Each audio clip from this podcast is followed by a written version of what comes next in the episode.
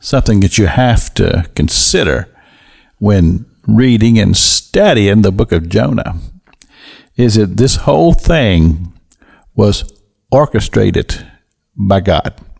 It was God that sent Jonah to Nineveh to go cry against that great city. And it was God who sent the wind and the storm when Jonah was on that ship. It tells us that in the book of Jonah, chapter number one.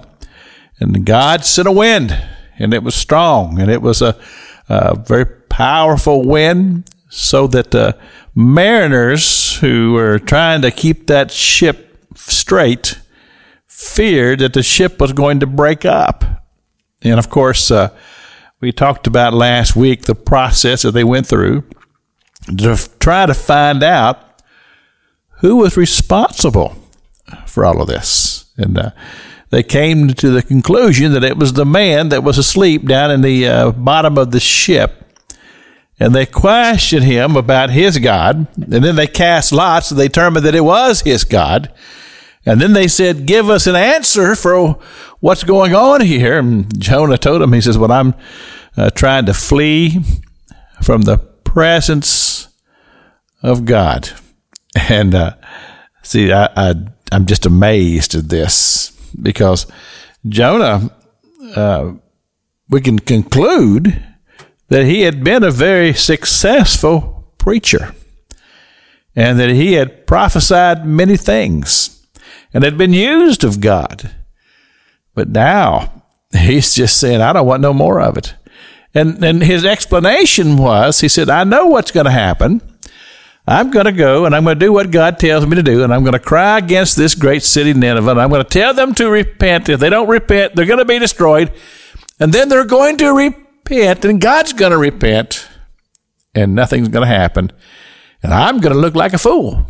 That's the essence of what his complaint was as to why he did not want to be obedient to the voice and the word of God. Now, I don't know about, about you, but I can make application of that to my own life because, quite frankly, as many of us do, we find ourselves more focused on ourself than anything else. We call it being self centered. And um, the thing that we really care about is what, how does it affect me? Uh, the bottom line is just me. And I have come to a place in my life where I tell people all the time, I don't want this to be about me. and so, you know, there's a group of people talking about, well, where are we going to go eat? And I say, guys, you all decide. And whatever you decide, I'll go along with it because I don't want it to be about me. And uh, that's a, a thing that I have just sought to defeat in my own life. And I'm not saying I'm always successful. I'm just simply saying that Jonah had it all focused on himself.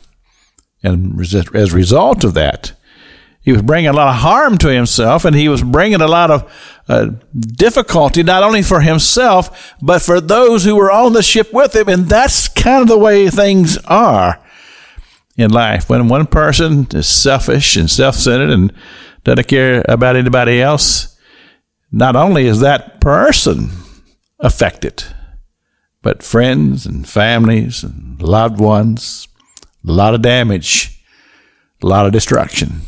It's Pastor Jack King with the gospel on the radio broadcast.